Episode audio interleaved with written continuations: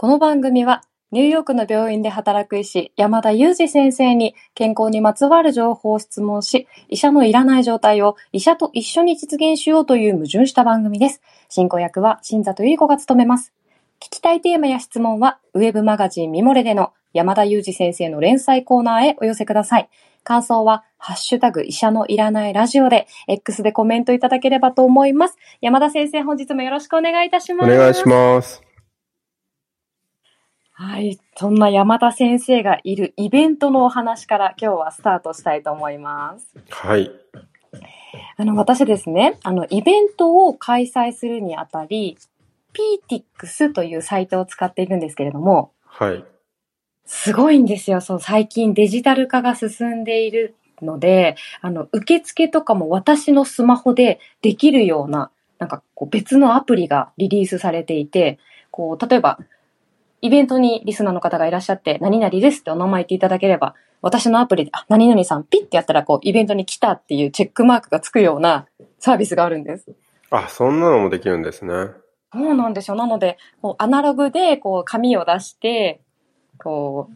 一名一名チェックしたりとか、こう、ね、もちろんそこでお金のやり取りがあるとか、そういう、こう、昔のいわゆるイベント開催で発生していた細々な作業にからは解放されるみたいです。なるほど、なるほど。ちなみにあれですよね、今、電気ノコギリとトンカチ使われてたので、多分イベントの資材を裏で、新座さんはこう放送しながら作られてるんですよね。そうなんですよ。ちょっと2、3人頼んでるんですよ、今。その。そうですよね。だからなんかすごい大きい看板とかが多分出来上がって、当日、こちらですみたいなのがあるかもしれないですね。そうですあの、ビルの前に立てとかないと分かりにくいんでね。そうですよね。そこも作っ、もうでも本当分かりにくかったので、あの、参加してくださる皆様には、前日、前々日までには、このご案内メールにね、住所とか、ちょっと細かい道案内とか、まあ、イベントの内容みたいなものをお送りしようと、えー、目論んでおりますので、ちょっとお待ちいただければと思います。そうですね。そしてまだ空席がわずかにありますので、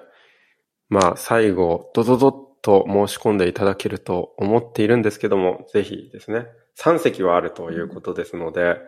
ぜひとも、ちょっと埋まらないと寂しいなと。埋まらなかったらあれですよね、熊のぬいぐるみとかをあ 3, 3匹用意して、ちょっと置くしかないですよね。ちょっとここはぬいぐるみさん用でしたみたいな感じで、埋まった体で運営しましょう。そうですね。あのーちょっとクマ大きいかもしれないので、私がチーカワとかを持ってきますよ。ちっちゃい。そうですね。じゃあ、ちいかわとプーさんで行きましょう。そうですね。はい。で、あの、今、山田先生も、あのーお話しくださいましたが、あと3名様ほど残席がございますので、よろしければ、あの、URL をこちらに貼っておきますので、そこから簡単に購入できるようになっています。イベントのチケット、えーよろしければ見てみてください。いやー、楽しみだなーちょっとオリジナルグッズが届くのも楽しみにしています。そうですよね。もう、うんあれ、今日届くみたいな感じですよね。多分今日、発送とかをされてるんですよ、その業者ああ、なるほど、なるほど。なので、ちょっと届いたらまた X でチラ見せ投稿させていただければと思いわます。かりました。楽しみにしてます。ではですね、今日は山田先生、リスナーの方からいただいた質問に、あの、かいお答えいただきたいなと思っているんですけれども、2点いただいております。はい。では、えーまずはタカさんからいただきましたノードックについての質問をご紹介いたしますね。えーこんにちは。いつも楽しく拝聴しております。ノードックについて質問があります。50代男性なのですが、健康診断に加えて、ノードックも受けた方がいいでしょうかリスク、ベネフィットの観点からお伺いしたいです。よろしくお願いします。とのご質問いただいております。タカさんありがとうございます。ありがとうございます。ノードックですね。いいトピックですね。まあ、これだけで2時間ぐらいお話できるっていう内容なんですけど、そうすると、そうですよね。それだとちょっと、あの、中山さんに出ていただいた回を超えちゃうので、ちょっと2時間は話せないということですので、まあ、端的にお話ししなければいけないかなと思うんですけども、あの、日本でもですね、実は、えっと、チュージング・ワイズリーキャンペーンというものがやられていまして、えー、チュージングっていうのは、まあ、選択するっていうことですね。ワイズリーっていうのは賢くっていうことですよね。で、キャンペーンはキャンペーンなので、まあ、賢い選択をしましょうっていうキャンペーンが、まあ、こちらアメリカでも、あるいはカナダでもオーストラリアでもやられてるんですけども、日本でもそういう、あの、組織がありまして、どういうことかっていうと、まあ、私たち医療者も、あるいは患者さん側も、まあ、とにかくこう、検査至上主義っていうんですかね。検査はすればするほどいいみたいな、そういう価値観を互いに持つ傾向があって、まあ、線虫がん検査の回でもそんなお話もちょっとしましたけれど、なんとなくそういう価値観があって、なので、まあ人間ドックなんかでも、こう検査いろいろ含めれば含めるほどいいみたいな価値観がどこかに漠然とある方が多いんじゃないかなと思うんですよね。で、こっから話し始めると2時間かかっちゃうので、あの、その検査をやればやるほどいいわけじゃないっていうところをぜひ、線虫がん検査の回を聞き直していただいてご確認いただきたいんですけども、検査を増やすと、検査のリスクも増えるんですよね。で、検査自体のリスクが小さく見えても、検査の下流に大きなリスクがある場合があるっていうのを、その線虫がん検査でまさにお話ししたんですよね。で、そのリスクは決してお金の支払いだけではなくて、検査でたまたま見つかってしまった見つけなくて良いものをさらに追加検査で調べるみたいなところから、え検査を増やしていく過程で合併症にあってしまうとかですね。そういうことがあり得るわけですね。で、このノードックに関してもですね、そのチュージングワイズリーキャンペーンをやっているチュージングワイズリージャパンというところが出している、まあ、推奨によれば、まあ、一般の方へのノードックを推奨しないという、まあ、声明を出していまして、まあ、これはですね、まあ、日本だけではなくて、アメリカでも、まあ、そうっていう感じですね。で、まあ、特別その、なんですかね。いわゆるリスクの特に見当たらない一般集団に、その検査をすることでですね。まあ、無用に見つけなくてよかったものを見つけてしまうとか。あるいは、まあ、動脈瘤が、まあ、それでたまたま見つかるかもしれないんですけど、別に治療しなくてよかった、見逃してよかった動脈瘤を見つけることによって、その後に無用な手術につながってしまう。やっぱり見つかるとですね、医師もドキドキ、患者もドキドキっていうことになりますので、まあ、迷うなら治療しましょうっていうことで、手術が行われて、無用な手術が増えるとかですね。まあ、脳の中の手術になりますので、脳の中の手術リスクを生むこともあるっていうことなんですよね。なので、まあそういうところがあり得るということですね。それからまあ脳動脈瘤って、まあ大きければ明らかなんですけど、ちっちゃいものって、これ写真の問題なのかな？それともこれ脳動脈瘤なのかな？みたいなところが分かりにくいところもあって、えー、多くの場合ですね、過剰診断につながってしまうっていうことも分かっっています。なので、本当はそこに病気がないんだけれども、画像上の問題であるかもしれないということで過剰診断されてしまうっていうことがあるっていうことも言われていたり、例えば、まあ、こういう言葉もあんまり私は使うのは好きじゃないんですけど、MRI で隠れ脳梗塞みたいなものが見つかりました。みたいな話になってですね。それがこうまた追加の検査を生んだり治療につながった。まあ、つまり動脈瘤を探しに行ったんだけれども、なんか別の全然見つけなくてよかった何か異常を見つけて、で、それがなんか変な名前が付けられて、変な検査とか治療がされていくみたいな、まあ、ことも起こってしまうんですよね。まあそういうような形でですね、結局プラスマイナスで、もちろんそういう検査をすると、稀にちゃんと見つけなきゃいけないものが見つかって、そしてそれによって助かったっていう人が出てくるので、もしかすると、いろんな人に脳ドックはしない方がいいですよって話してると、いやいや、私は脳ドックのおかげでこれが見つかって命が助かったんですってエピソードが絶対出てくると思うんですね。で、それはもちろんそうなんですよ。どんな検査もリスクもベネフィットも絶対あるんです。ベネフィットがなくてリスクばっかりだからやめてくださいっていうことはさらさらなくて、常に天秤なんですよね。ベネフィットを稀にもたらすんだけども、リスクをその何十倍もたらしてたら、やっぱりその検査って広くやられちゃいけない。それは個人に当てはめれば、個人でもベネフィットを受けるリス、あの、率もあるんだけれども、リスクを受ける率の確率の方が高いと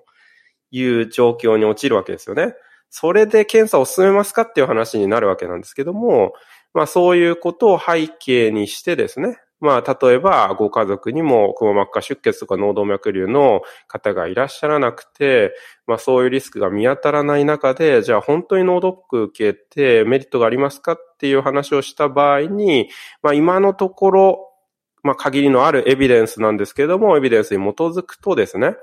えー、広く一般の方にこの脳ドックを受けましょうというにはちょっと疑問が残る状況かなということで、まあ、あの、推奨はされていない状況であるということですね。まあ、ただ最後はお金を払う人の責任であるし、あの、お金を払う人の価値観であるので、私がここでじゃあ受けないでくださいということはもちろんできないですし、最後は、あの、個々人の選択ということになりますけれども、まあ、情報提供としてそういうことがですね、まあ、学会とか、そういうプロフェッショナルな組織からは言われているということのご紹介はできるかなと思いました。ありがとうございました。そんなキャンペーンをちょっと聞いたことがなかったです。Choosing Wisely キャンペーン。しかもジャパンもあるんですね。そうですね。はい。あの、先生、私ちょっと追加で質問なんですけれども、はい、健康な一般集団って、年齢って決まってますか？えっとですね、このノードックに関しては年齢も通ってないです。つまり、うん、どの年齢からやってくださいというものもないので、うん、はい。とりわけこのノードックが推奨されているっていうことは今のところないですね。なるほど、なるほど。あの、以前、線虫がん検査の時に一緒にこう、がん検診では、40歳以上からとか50歳以上からは、こう、事前確率っていうんですかで、そういうものもあるっていうふうに伺ってたので、ちょっと聞いてみたんです。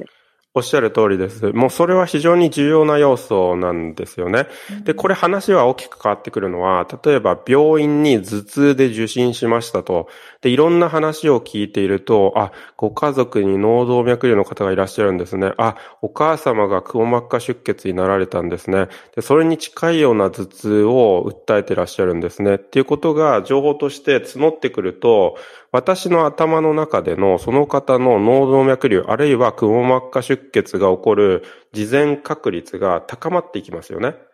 だからこそ検査の前に私たちはたくさんの質問を投げかけるんです。もう手っ取り早く検査してくださいよっておっしゃるかもしれないんですけど、手っ取り早く検査っていうのはつまり事前確率が定まらない、あるいは低い状況で検査をして、検査をしたのに事後、つまり検査を受けた後の確率も大して高くないっていう状況を生み出すっていうことなんですけど、なんで話を聞いているかっていうと、話を聞くことによって、事前確率を上げ下げしてるんですね。で、十分下がれば、もう検査しなくていいっていう判断にできるわけですね。もう話の時点でその可能性ないでしょっていう。まあもちろんゼロにはならないんですけど、すごくちっちゃいので、検査をしないで様子を見ましょうっていう話ができるわけですね。一方で話、情報を集めていった上で、確率が高まってきた場合には、あ、事前確率が50-50ぐらいまで高まっていて、検査をすれば、検査で陽性となった場合に、その確率が90%ぐらいに上がりそうだぞと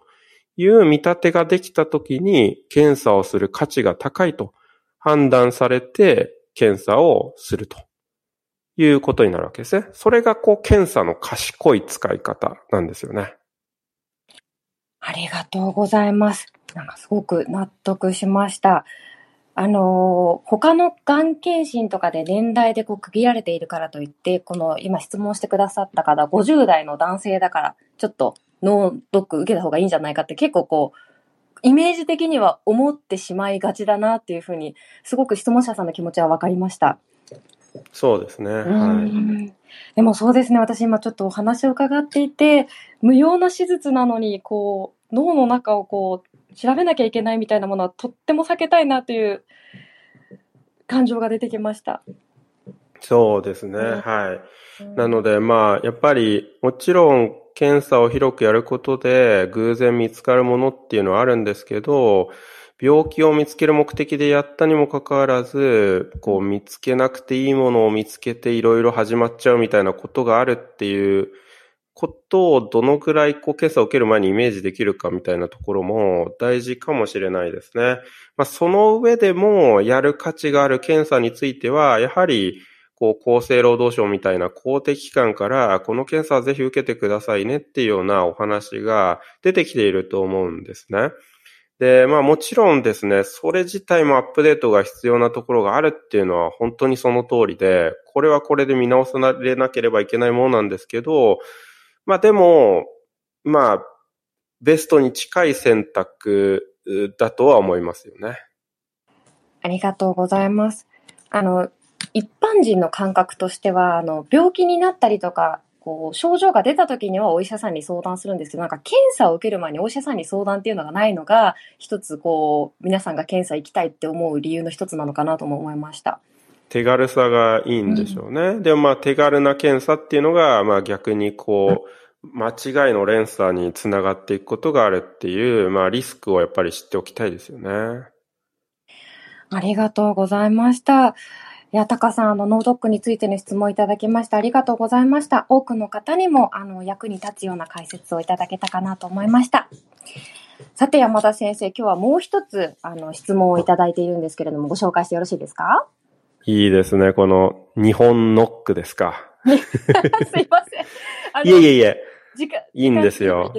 いやいや、いいんですよ。いや、先日ですね、ちょっとまた雑談で余談を挟んじゃうんですけど、あの、サプリメントに関する講演会みたいなのをやらせていただいたんですけど、質疑応答の時間30分取ったんですけど、ご質問をですね、本当に100個ぐらいいただいてですね、本当にまさに文字通り千本ドッグになりそうな状況で、あの、もう、立て続けにご質問が来るのをこう3分ぐらいの回答で答え続けるみたいな、これは本当にいい脳のトレーニングになるなと思ったんですけれど、今日はこう日本ノックなので、私もすごいこう軽い気持ちで、あの、柔らかい気持ちで挑めるなと感じていました。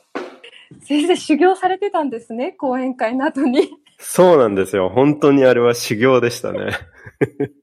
あの、X でちょっと限定公開のものを公開してくださってましたよね。そうですね。もはや全く限定じゃないのでですね、X をちょっと辿っていただくと実際ご覧いただけますので、本当にあの、サプリメントの現実に切り込んだちょっと深みのある内容になっていますので、あの、ご興味とお暇があればぜひご覧ください。あの、山田先生の何本ノックかちょっとわからないですけれども、数、ね、10本から100本ノックがあるかもし、見れるかもしれないので、ぜひチェックしてみてください。いや、サプリも気になりますが、スマホも私気になるんですよね。